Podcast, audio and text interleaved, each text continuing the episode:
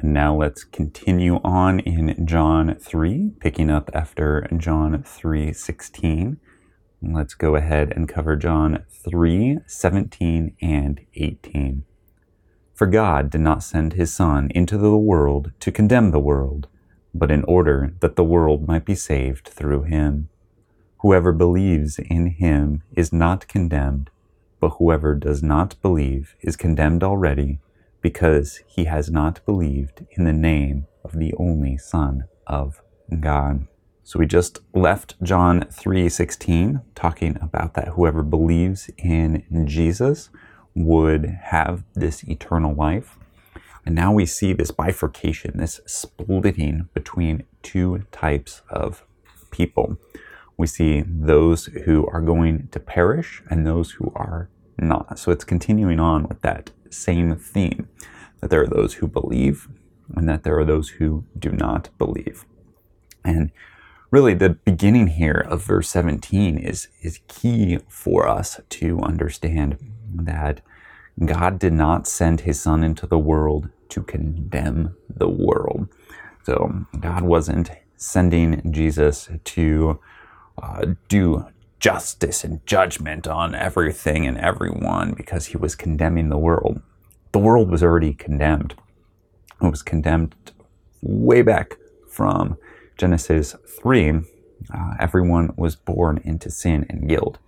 We look at a verse like Romans, um, let's see, Romans 5 uh, 12 says, Therefore, just as sin came into the world through one man, and death through sin. So death spread to all men because all have sinned. And so we see here that sin entered the world and death entered the world through Adam, and that it has then spread to the whole world. But we know that there is an escape, there is a way out. And so that's what's so joyful about this verse here is that for God did not send his son into the world to condemn the world, but it's that but there, but in order that the world might be saved through him. So Jesus is sent as not the instrument of condemnation, but as the instrument of salvation. And so it's the belief in Jesus as that instrument of salvation.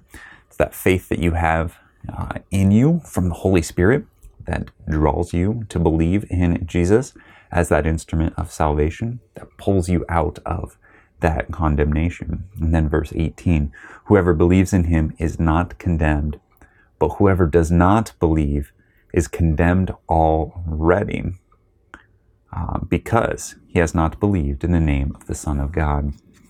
So that's where I'm saying that the, the world was condemned already because of that original sin from Adam. And because it was already condemned, there's no change in status for those unbelievers. But when we believe and when we are brought into that union with Christ, we become co heirs with Him, heirs of the fellowship. That is where there is then no condemnation. So the Apostle Paul writing a few verses down in Romans 8, uh, verse 1. There is therefore now no condemnation for those who are in Christ Jesus. For the law of the Spirit of life has set you free in Christ Jesus from the law of sin and death. For God has done what the law weakened by the flesh could not do by sending his own Son in the likeness of sinful flesh and for sin. He condemned sin in the flesh in order that the righteous requirement of the law might be fulfilled in us. Who? In us who walk not according to the flesh, but according to the Spirit.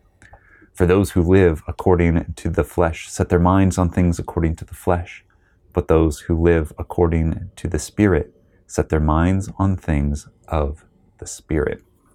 And it continues on. We see here there's no condemnation for those who are in Christ Jesus. And those who are in Christ Jesus set their mind on things of the Spirit. So they have died to their sinful desires, died to their flesh. Yes, they are still going to sin. Yes, there is still sin that will show itself, temptation that will show itself, and we will fall into that temptation, but we will fight that temptation and we will live more and more consistent and more and more in line with Christ, in line with the Spirit, uh, living in the fruits of the Spirit, not in the fruits of the flesh. And so that's what's so great here. And then, even when we do fall, even when we do sin, there is not that condemnation because that payment has already been made. We have moved from that one bucket, the bucket that says there is condemnation because you've been condemned from the very beginning, to the bucket of people that says there is therefore now no condemnation. So let us remember that today as we go out into our lives. Let us remember that there is no condemnation for those of us who uh, are believing in, Jesus. And let's orient our lives that way, remembering that there's no condemnation, but there's no liberty for us to continue to live in sin. Let us turn our life to uh, worship God and worship Jesus and to live in alignment with the Spirit today.